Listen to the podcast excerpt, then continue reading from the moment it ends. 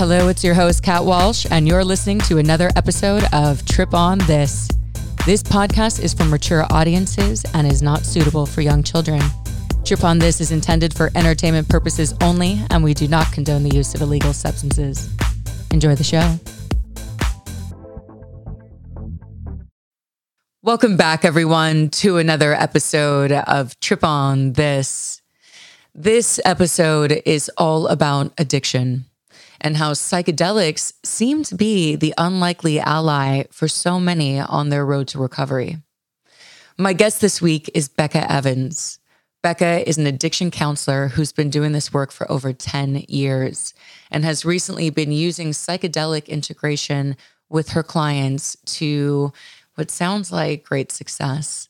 It's early days in the work that she's doing with psychedelics, but due to the healing that she has experienced and the fellowship that she's a part of, a circle of people that are using psychedelics for recovery, it is all pointing to that direction.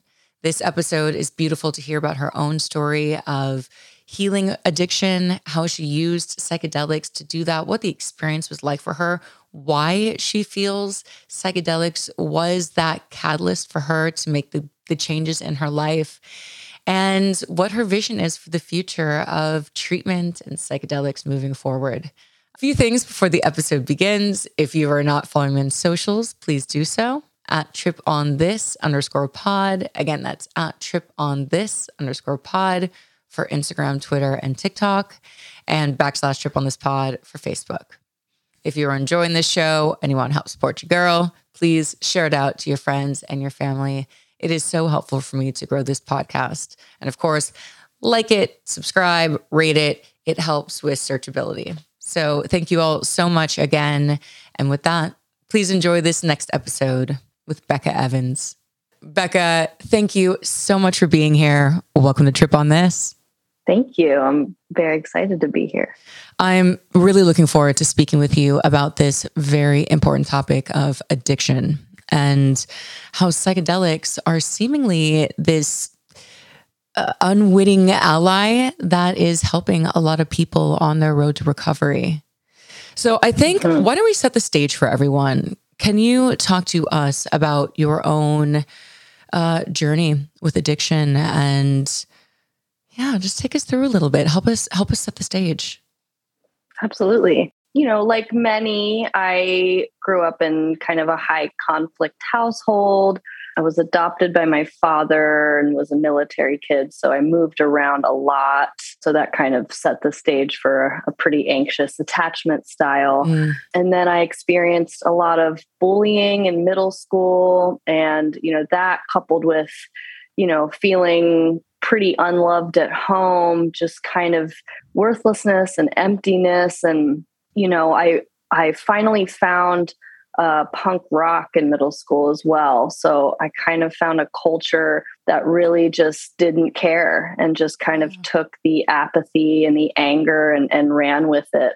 I also experienced my first uh, trigger warning discussing suicide. My first suicide attempt at 12, which was really just me taking a bunch of Tylenol and laying in the bathroom and kind of waiting for something to happen. So when I found alcohol and cannabis, I found something that just kind of allowed me to really just feel nothing and kind of sink into a sense of okayness. And you know, that went on and I found other things. I found cocaine. I did that for a year and didn't really like how it made my heart feel. But then I found benzos and opiates. And that just kind of took me to the next level of numbing that allowed me to just yeah feel okay like it yeah. turned off my mind it turned off the the self-consciousness the the worrying about all the negative things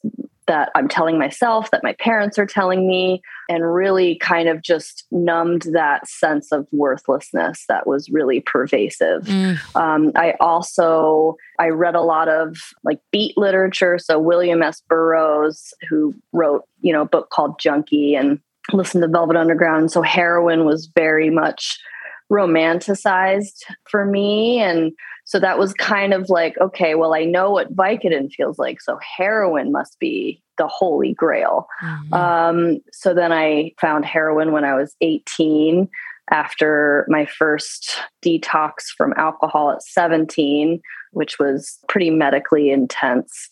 And um, yeah, just, you know, kind of went full force into IV heroin use. And that just kind of became my lifestyle. And I didn't even register that that wasn't something most people did. It was just, mm. it made me feel good. It turned off my mind and it allowed me to just go to work and, and exist. Wow. Thank you so much. And at such a young age, going through that much pain really does kind of set the stage of of wanting to uh, get out of that experience and that and that thought process. And also just illustrates also the how how it doesn't just start usually with like something like a heroin how it does kind of climb its way through from all of the the different numbing agents. And the the thing for me and I actually want to ask you when you said 17 to 18 I imagine the physical detox of alcohol was really difficult was that particular year that of being clean was that just very difficult for you to then want to at 18 go into using um no so uh, the way I even got into detox at 17 was um, I had a, a, therapist. My mom finally got me into therapy. My dad was gone all the time. She didn't really know what to do with me. And, and I actually went to a therapist appointment uh, very drunk and the therapist basically said she's a minor. You have to take her to to get help or i have to call cps so you know it was kind of a forced thing. Yeah. Um th- then I, I was failing high school. So my mom found a place called phoenix house very boot camp like treatment center that is no longer in existence. Got it. Um, so i spent a year there basically to complete high school and just somewhere where my mom knew I wasn't going to die. Yeah. Um, but, you know, while I was there, I met other people. You know, I met a girl who, you know, she, she dressed like the girls from Almost Famous and talked about heroin. And I was like, well, nope, I still want to do it. So, you know, first yeah. chance I had after and moving out on my own, I went pretty quickly into well, it. Well, I mean, that illustrates too that, you know, I've heard that before. Like, you have to be the one who wants to be sober. it's not it's not from being forced. Obviously, you illustrated well. You're like, yeah, I wasn't at the time where I wanted out of that lifestyle yet. And that makes right. absolute sense. So right. why don't we now let's take it through. So that's 18. Okay, so you're on the journey now. You're using where's the shifts now happening? How long take us through now this next iteration of life. I know psychedelics have been the healing, but let's talk about this in between zone now. Right. So it's interesting. I actually uh, uh, took some LSD with a friend while I was strung out on heroin. And that was kind of the first like realization of like, oh, wow, I'm, I am dependent on this. And, you know, but it wasn't enough to, re- it wasn't like a psychic shift. So it wasn't until I overdosed a few times. One of the times it was heroin and, and Klonopin and a muscle relaxer called Soma. So I pretty much, my heart stopped. It was so medically intense that they called my parents who were living in Texas at the time. And that's how my parents found out and, and kind of went downhill from there in that, okay, I, I can't just keep using because now my family knows. Uh, this was right before I turned 20.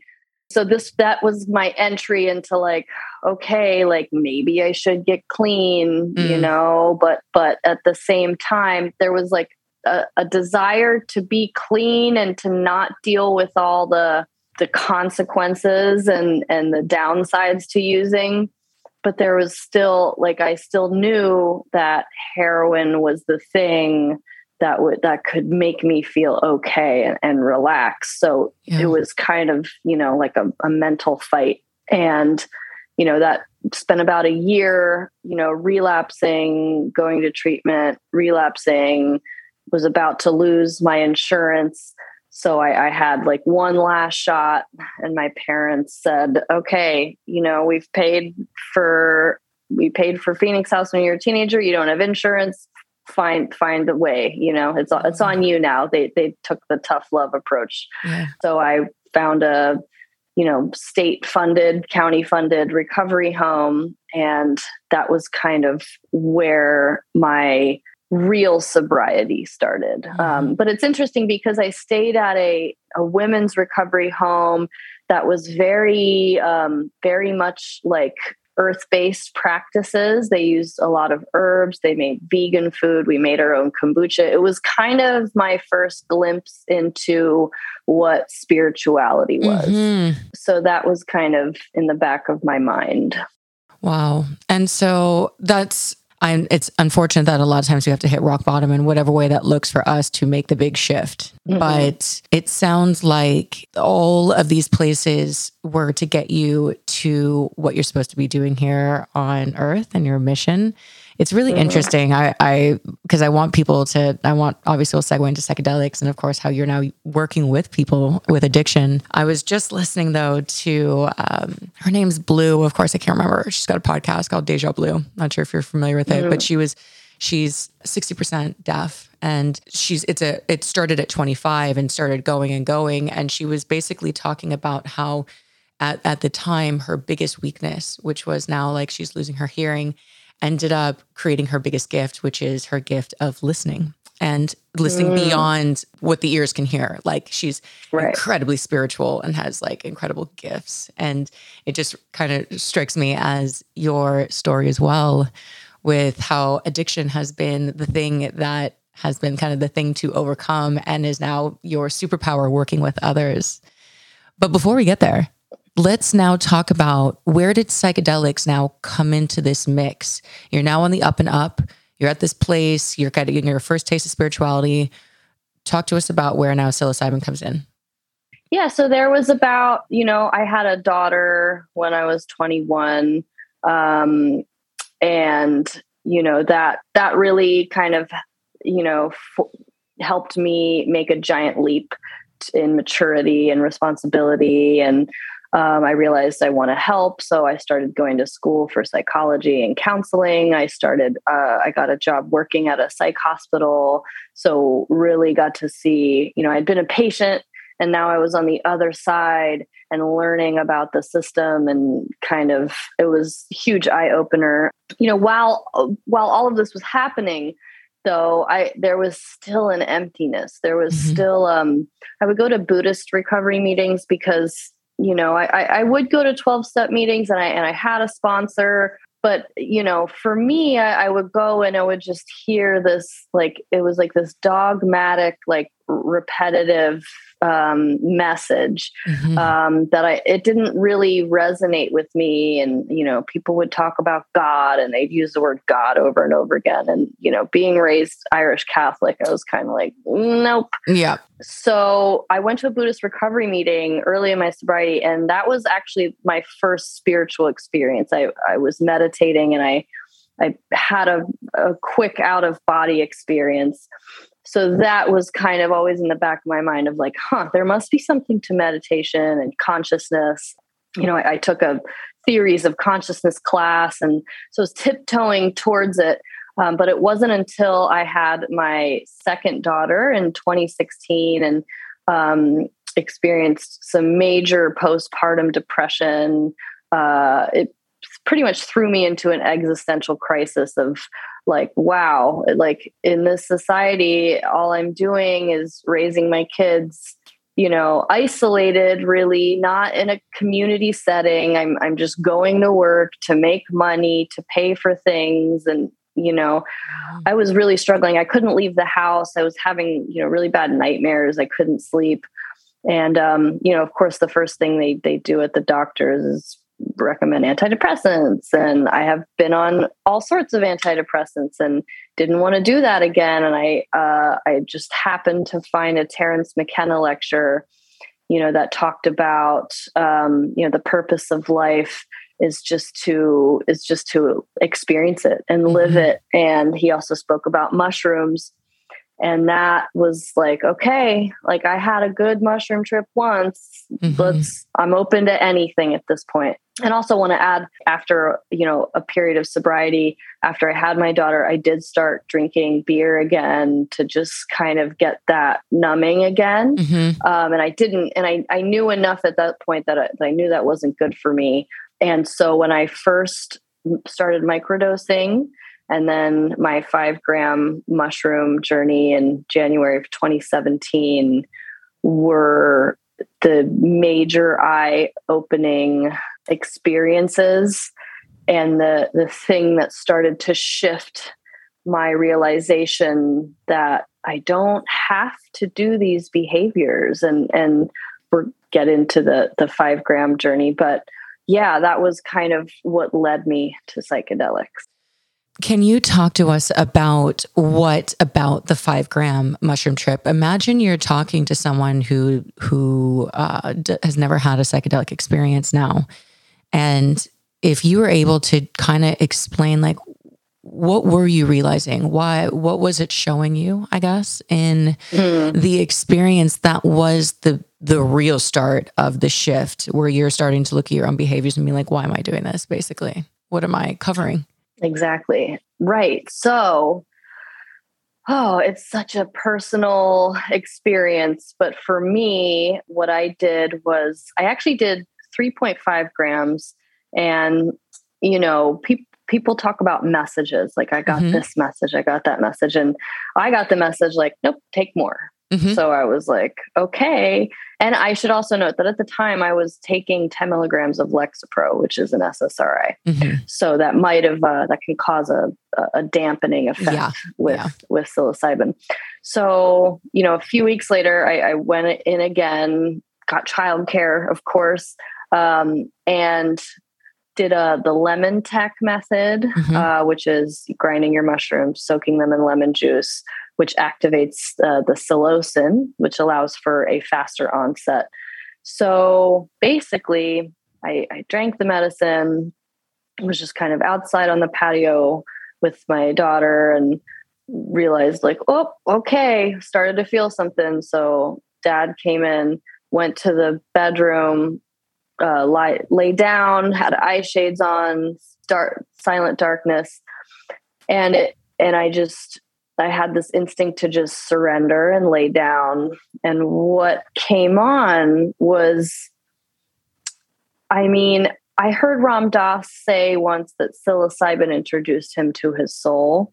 And that's kind of the best way that I could mm. describe this experience was this um, that that golden light that was communicating with me telepathically that was telling me I was loved Mm. It wasn't even it wasn't even saying like you're loved. I just, just felt, felt this yeah. Uh, yeah, this immense love and you know the only I, I had a, note, a, journal with like all these questions like i was going to interview the mushroom and the only thing i managed to write down was uh, reality is subjective which uh, seemed a little cryptic while also like being like duh at the time.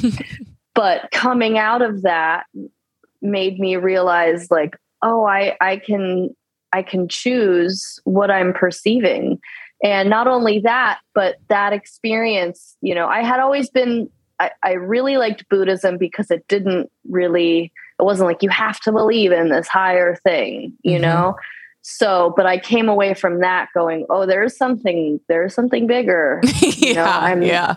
I'm sold. I'm sold now. That's not a it's you know i'm not an agnostic. Like it's there. Yeah. So yeah just really m- made made it salient that there is just this immense love that exists within us and is available to us so long as we choose to follow it. Wow. However, it took about, you know, 2 years to really flesh that out. Yeah, and it, and it does. By the way, thank you for adding that last point because absolutely. Those it's I've had a five gram mushroom trip too, and I think I'm still learning what I right. experienced. So like it's it, it, unpacks whatever you're ready to hear at that moment, and then it just continues to unpack, and you have like little realizations. But that was so beautifully said, and I'm sorry that is a personal question, but I really uh, what I'm my goal with that question was for if others are listening that are either dealing with addiction or have someone dealing to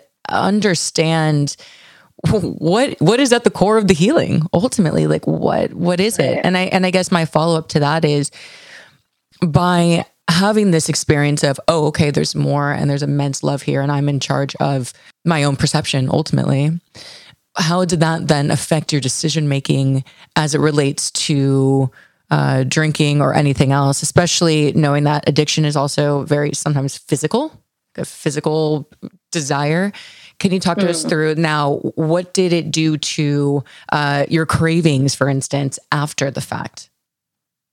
Absolutely. So, for me, I wasn't, you know, I wasn't using like narcotics at this point, but, you know, there would always be beer in the fridge. Um, so it was, uh, it was like I, I have a, a really strong memory of going to the fridge, you know, and like afternoon, you know, mommed all day. Maybe I had worked as well and, and just yeah. was over it. And I went to grab the beer and I just had this like, well, do you need that? Mm. And and I noticed, you know, Terence McKenna discusses this, you know, a lot of indigenous cultures discuss this too obviously before Terence McKenna of, of you know spirit speaking to you um, which is how i phrase it you know you could say the subconscious higher self yeah. whatever resonates but it was this voice had been activated of like whoa okay like you know there was there was this um, gap between desire uh, or or reaction and action. Whoa. You know, there was mm-hmm. greater space and, and ability for choice where before there had just been compulsion. Wow, beautifully said. And I know exactly. It's so crazy you said, Do you need that? That's what the voice that I always hear. It's that question. It's not, don't have that. It's a question to me. Do you need that?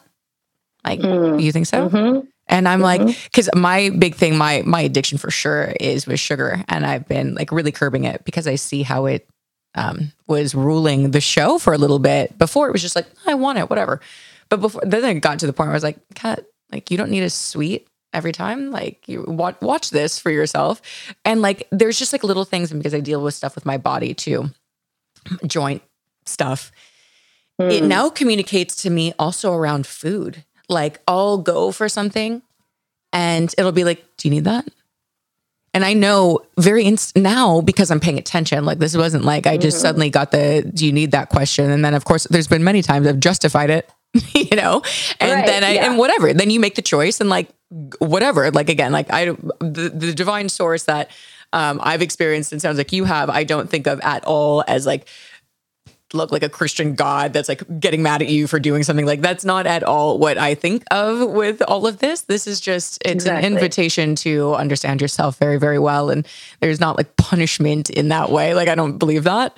It, but what happens for me is when I don't listen like sometimes is yeah, like my knees will swell. So it's just guiding me along my own choices. Mm. And now when I go to the grocery store, I'll literally ask myself, I'll be like, "Can I can I have that?" like I'll, I'll, just hear like, mm, we can you can skip that this week. I'm like, okay. like it's so powerful. But anyway, coming back to the space between, the space for choice. Wow. That is so profound and absolutely. And and I think that's the treasure is that no, of course, psychedelics aren't going to be the thing that tells you what to do with your life, but it is giving you the space to make a different choice. And that is beautiful.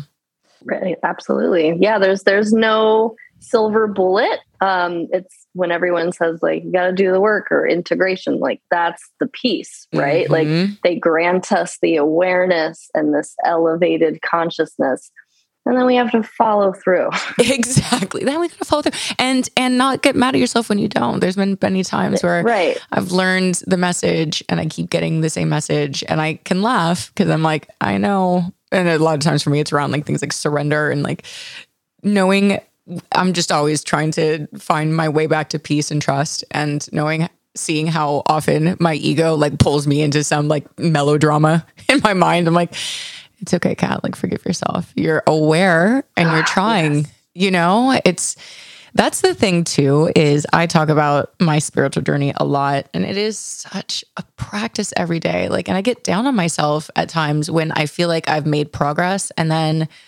I feel like set back and I'm getting like fearful around something that I thought I was over getting fearful or mm. something mm. and I'm like this is a lifelong journey of paying attention, which is what it comes down to ultimately. Again, not even about the psychedelics, but are you making conscious decisions in your life at all times?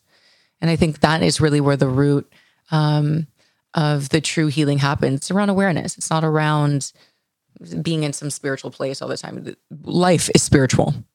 we're it. We're spirit. We're walking around. Exactly. Mm-hmm. So now let's um let's let's now come over now. So you've had some incredible experiences now with psychedelics. You were already counseling those with addiction. Can you talk about now how you're working with psychedelics and helping others recover from addiction using them. Right. Yeah. So I just want to so it, it touch on what it was like to you know experience this and and experience subsequent journeys and especially once i found you know integration circles and started you know finding the others like terence mckenna says and really starting cementing this stuff and i would go to work and you know, I'd be typing my notes, which is really just, you know, it's like we hand this to insurance and then they pay mm-hmm. whoever owns the the thing. You know, and and sitting in group with with these clients who are just, you know, they're all experiencing different types of suffering and many people who go to treatment, you know, are it's not their first time, you know, it's it's there's there's people who go to treatment like 10, 20 times, you hmm. know, or more. And we just sit there and we just tell them the same things over and over again. And sometimes there are like insights and it's and it's great. You know, I, I really started to to do to talk a lot about, you know, shadow work and archetypes and um, you know, not just the, the typical 12 step relapse prevention mm-hmm. rhetoric that, that they like us to stick to, and i would notice like you know more from discussing those topics but I i'm like oh this i'd read their charts like oh tr- this person could benefit mm-hmm. From mushrooms this person this person you know could could use you know a shaman. Like yeah. it, realizing that that it wasn't just you know medications sitting in a group talking repeat day in yeah. and day out. So you know as when uh, when COVID happened and and I you know stayed home with my children full time and uh, stopped my my day job, um, I kind of started diving headfirst more in, into learning. Um, I took a, a coaching course uh, called through Being True to You, and their focus is actually like transformational recovery and psychospiritual integration. So they talk about addiction in a holistic way that much more deeply resonated with me than most things I learned in school. And, you know, I was also doing some of my own work more with the medicines and, and learning more lessons and going the deepest I've ever been into, you know, my shadow and, and growth and, um, you know, what it means to work for yourself. I've, that was another thing that the medicines have helped me with is like, oh no, I don't just have to work for minimal pay as a counselor uh, out of like penance and like well this is how i serve and I, I, guess i'll just do it my whole life you know? It, it, it helps me feel much more empowered that like oh no I, I have the capability to work for myself and work in a way that i believe in which is ultimately uh, what has led me to working through my own paradigm of coaching, counseling, and also journey work with people who are seeking to to use you know these new ancient ways of healing addiction and also using you know the the harm reduction model which is mm-hmm. like you mentioned not getting down on yourself if you do relapse if you not even call it a relapse if you do slip if you do mm-hmm. use again it's not the end of the world what did you learn from that did you continue using for weeks on end after? No, it was just a one time thing. Like that's a huge win. Yeah. When you consider the pattern of addiction so so using those frameworks using you know jungian psychology mm-hmm. using you know um, i i have to give so much credit that i have learned so much from indigenous wisdom indig- indigenous lineages of the ways that they view addiction, um, which is, you know, things like soul loss, things like disconnection from spirit, disconnection from natural living. So I, I kind of use all of those to to help provide people a new way of seeing their addiction you know instead of a curse see it as you know i definitely see it as my spirit's one of my spirit's lessons while I'm here. I think it's yeah. addiction and, and parenting were my two like tasks yeah, I came totally. Yeah. So yeah, that's and I because I just I have gotten more from this work in the last five years than the previous, I don't know, six, seven years of, you know, therapy, meetings, medications you yeah. know and and i and i had wished that you know like it would have been amazing my parents would couldn't have afforded it but if i would have gotten the chance to experience you know ibogaine mm-hmm. you know at 20 i just think of how, how different my life could have been my life is great now but but just thinking of like i could have had a quantum leap even sooner right. and you know then where would i be now? So so just thinking in terms like that and how you know these these tools provide us with with a complete um, way of addressing you know the body mind and spirit. Because yeah. aa talks about spirituality nonstop. However there is a major lack of spirituality that myself and you know my peers have seen in, in that community. And you know, Bill Wilson himself, the founder of AA, experienced um, LSD uh, thanks to meeting Aldous Huxley, mm-hmm. who wrote The Doors of Perception. Um, when he was maybe 18, 20 years sober in the 50s, and he credited it with, you know, basically curing his depression yeah. that even 20 years sober he still had. Uh, however, no one else in AA liked that, and he even stepped down from his, you know, leadership position because of his belief in that. So it's been, you know, repressed because, um, like we we discussed during our our first call, was like, you know, treating a substance use disorder with a substance, yeah. you know. But then it's like, it's like, well, okay, like medications are okay, chugging coffee and eating tons of sugar at meetings is okay but these you know divine sacraments mm-hmm. are not. Yeah. Yeah. What do you think that is? I mean uh, let's talk about the culture a little bit more around it. Is it is it just do you think uh, just the idea of uh, a, a substance for a substance? Do you think it's financial? Do you think it's just a lack of education? What do you do you think it's all of the above all of the above yeah. absolutely. I, definitely for the for the rehab industry and and pharma and insurance you know it, it's it yeah it for this this would uh this would put a lot of their things out of business. It would kind of render a lot of what they're doing obsolete.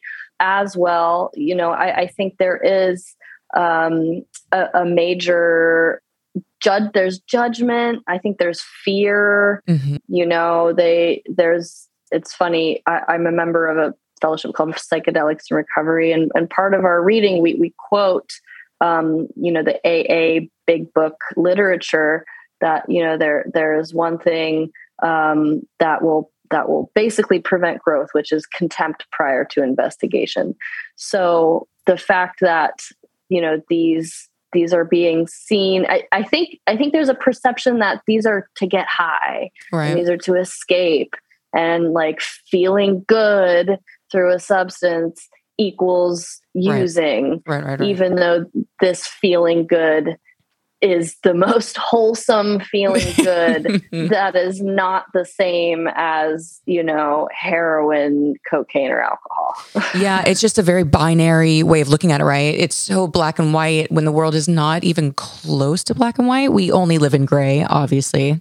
And to think yeah it's like i i understand it if you don't understand right? Like if you want to look at it very simplistically okay like I, I get that, yes, there is a molecule or a substance that can make you feel good because it's connecting you back to the wholeness of yourself, not mm-hmm. not disassociating yourself from yourself, but connecting to yourself very, very deeply, which is like the the biggest difference and also is the thing that is creating these uh, spiritual experiences, which you know, having spoken with a, another psychedelic scientist, he's like, look, the, the truth is, we know that the healing is coming from the spiritual experiences. Like, we know that, like, so regardless of whoever's listening of what you believe in that, the perception that I'm having a spiritual experience is completely shifting behavior and creating better ways of living and not needing to use psychedelics anymore. I mean, that's got to say something. And I think exactly. you say something very telling about the fact that, yeah, there could be a big financial loss if you make your money based on knowing that the pattern of going to treatment. You're talking about like patterns, right? If you've been going 11, 20, 30 times, you're just in a pattern of going to treatment. There's no pattern interrupt there either. And so if they're counting on that, um, sure, that's going to have to be reckoned with as well. I love that you're also bringing in the wisdom, the ancestral wisdom and and the ancient knowledge around this and connecting back to nature and and really bringing western eastern it sounds like because you've got your buddhist your your buddhist side and then of course the indigenous wisdom to this. Um, sounds beautiful. Are you seeing success with your clients I am. I mean, my, you know, full transparency, I'm, I'm still in the early stages. Mm-hmm. Um, and, you know, some of my clients are, they're, they haven't even had a, a psychedelic experience yet. So, you know, which is, which is basically just recovery coaching or recovery counseling and, mm-hmm you know approaching it from a non-judgmental open-minded perspective and and just kind of every now and again just throwing in a reminder of you know things but for those who approach this or or who consult me for you know journey work uh, for this absolutely yeah. they have spoken about you know increased presence um, decreased cravings or if they do you know drink again it's it's an isolated incident and and i and i can walk them through like okay like no self judgment let's just see like how did it feel? What what was what were you feeling before? You know was there mm-hmm. were you in a situation where there's there was a bunch of drinking? Because that's certainly gonna you know the energetics of like they're drinking and they're drinking and have a drink you know? So mm-hmm. so becoming more aware of the different dynamics behind the pattern of drinking or using yeah. and and connecting to you know patience with themselves love for themselves uh, increased compassion. One of my clients that's that's something that she mentions frequently is like i just have so much compassion whereas before i would just have anger or irritability with others. And it's not just you know for for people who are more secular you know these these substances work in a way with our brains that are completely different than pharmaceuticals, right? Where pharmaceuticals just, you know, block receptors and they create the ceiling effect. These these substances, these compounds, I should say, you know, increase serotonin in the brain mm-hmm. while not while not having to block any other things. Yeah. You know, it's it's it's a it's an increase. They they repair nerves. Yeah. they they create new pathways where instead of just you know putting sand you know on, the brain mm-hmm. to just exist. Exactly. Yeah beautifully beautifully said. Dang i was just about to ask you something i completely what I, thank you just my guides talking about watching. I'm just going to keep this in. Sorry, guys. By the way, this happens on the podcast. I'm like, what was I talking about? What I was going to say to you about your approach, though.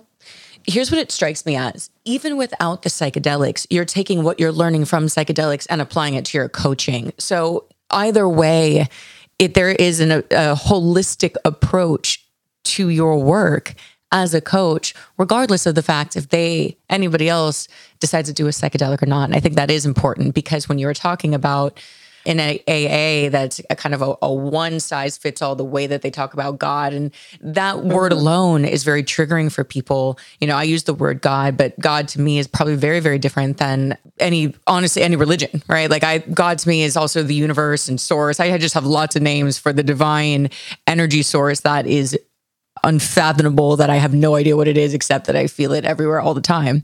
But I think by you offering up another way of even looking at spirituality and the connection to oneself without getting caught in maybe a, a, a religious side or kind of a beating in, into this is the only way to express it because like you you had a reaction to it and that's the last thing that you want right? It's it's about really connecting with yourself and your spirit without getting stuck in the the dogmatic language. Sometimes that can block a lot of a lot of us from connecting to that special sauce yeah. Thank you for thank you for seeing that. Yeah no for sure. So why don't we you you touched on a little bit but can you tell us more about psychedelics for recovery the fellowship that you are working with? And also how can people get involved if they right. are interested?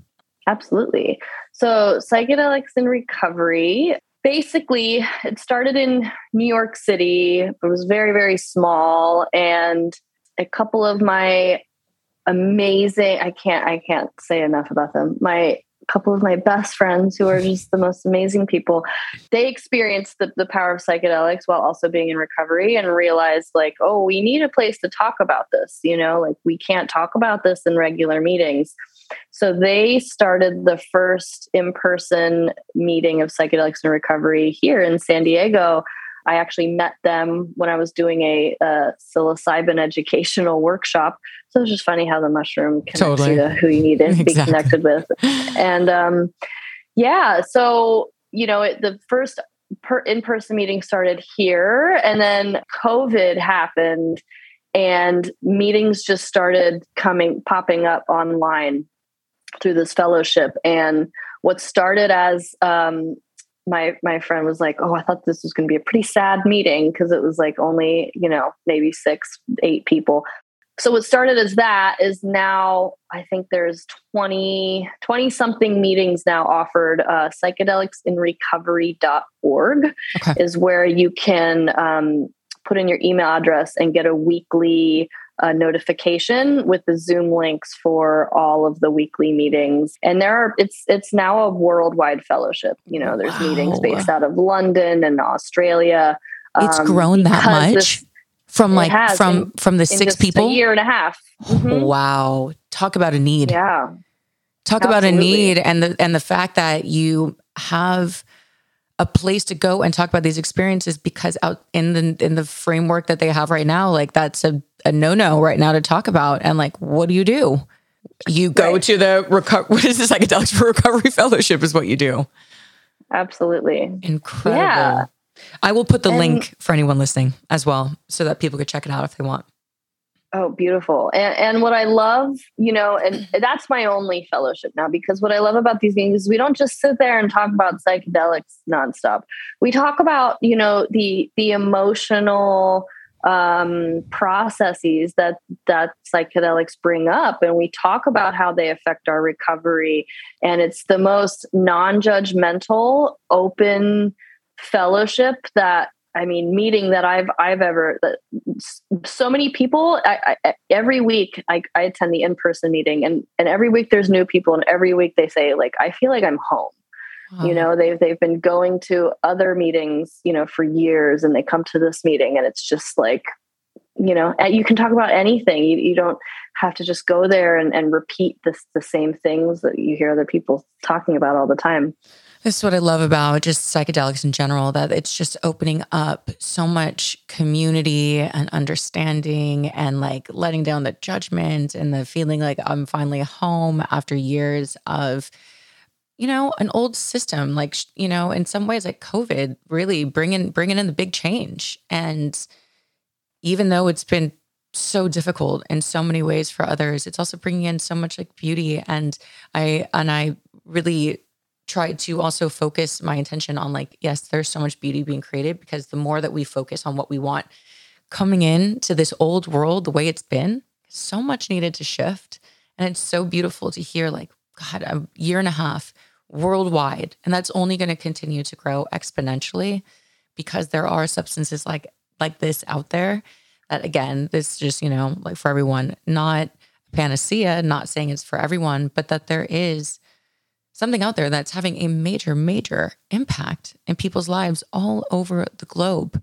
It is really time to wake up for people, wake up past a, a judgment or stigma or um, old fears and just begin to recognize that there's a reason why you keep hearing about psychedelics everywhere now. Exactly. And I mean, yeah, another quote that is that is commonly uttered in this fellowship is, you know, this is the future of recovery. Yeah. You know, and and there are there are members that that that haven't even taken psychedelics yet, but they get the medicine of the others and the connection and the um, acceptance with open arms. The wisdom that comes back to your coaching style too, and it comes back to another. I was I was listening to um, her name's Azria Becker. She was also talking about this. She's like, look, there's not everyone's going to be doing psychedelics.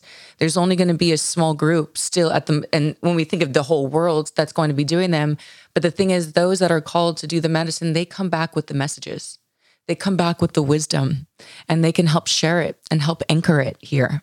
And I think that's really like the work you're doing and those in the fellowship that, look, we're by, by teaching unity and love and acceptance and bringing back the pearls that you got from those ineffable experiences is just as important because we learn through what's the what's the word I'm looking at? It's not osmosis, but when you just when it just like the energy just like bleeds over to people, not bleeds. That's probably a terrible word, but um, you know what Spills. I mean? Spills. Yeah, it's spilling everywhere, and but that's cool. It's cool to hear again that like yeah, there it's because they're i feel like you know it's just activating the light within all of us it just shows us like oh my god we have so much to offer all of us and especially if you've been on the road of, of, of addiction and feeling probably a lot of feelings around yourself and feeling down about that to then step into knowing how much you have to offer what a what a gift to show others and to oh. show others that they can feel that way about themselves too you yes you just you just triggered a flood of like, you know, I I have heard so many times as a counselor the phrase is like, I just want to know why I'm broken. I just want to know like like what is what does my life mean? I just want to know what I'm here to do. I just I just want to feel something. Mm-hmm. Uh, so much come in and they're and they're like, I don't know, I just don't feel anything. Like I want to feel excited. I want to care. Yeah. Um, you know, and and these these medicines directly address those those issues and and those those feelings of confusion and disconnection. Yeah. It's like surprise your divine radiant light. right. Guess what? You're amazing. And it's like, oh my God, thank you so much. And it really sometimes yeah. it is that. Sometimes it's not as it's not a it's not always rainbows and butterflies like that. Sometimes it has to show you tougher lessons. But underneath it all it is to it's just showing you the illusion you've built around yourself and and not showing you what you truly truly are my final question to you i now know that you're forging your own path congratulations by the way. Thank tell you. me what your vision is. Tell us what your vision is for the future of recovery and psychedelics. What would you want to create if you could around this? Yes so really over the past six months, I want to say, I have experienced this vision of a center where people who you know, who it is it is deemed medically safe for can go and spend the first uh, part detoxing off of you know substances uh, and also pharmaceuticals um, ssris benzodiazepines sleep medications any other medication that they don't really medically need to be taking because mm-hmm. of the major overprescription so they would spend the first maybe month or so doing that and getting, um, you know, we would have some clinical herbalists on on staff, so then they could be replaced with herbs and Ayurvedic medicines, mm-hmm. acupuncture, things things that can really help balance them out while they're going through that process. And then once they are, you know, medically cleared, they can experience you know some ceremony we can you know while while they're they're getting cleared we can help prepare them and they can experience ceremony i i i feel the need to be extremely reciprocal to the indigenous lineages that mm-hmm. have basically provided us with yeah. with this knowledge they have been stewarding this from time immemorial and i would love to include them to to be the the facilitators for the ceremony because you know Sh- Shipibo people the Huichol and the Wisha, the Wixárika in, in Mexico are really, you know, they they know about that soul loss piece that is is so prevalent in addiction, and you know our profits can can help you know continue that reciprocity. So they would so that would be the the middle part. I see this maybe as like a 3 to 6 month program. And you know after the ceremony and after the the realizations of of who they really are and learning the lessons and reconnecting to their spirits then then the integration process would happen. And you know we can also continue the the other subtle work the sound healing the meditation the yoga so that they can return to their lives with just a far better understanding and feeling of wholeness than they would probably receive in, in any other current treatment center outside of maybe ibogaine centers which are currently doing amazing work um, but this would kind of include other medicines as well Wow. So. I just speak that into existence. That sounds incredible. And what I love is not only the harm reduction approach that you're taking and making sure that you're not leaving out those that people aren't just like rushing ahead. You you really do need to properly uh, taper off whatever you're taking before taking a psychedelic, especially in the way that and and and hopefully staying that way, right? And not needing to go back onto anything, but to do that in a way that isn't rushed, that doesn't put stress on the body, that is under the guidance and care of professionals, making sure.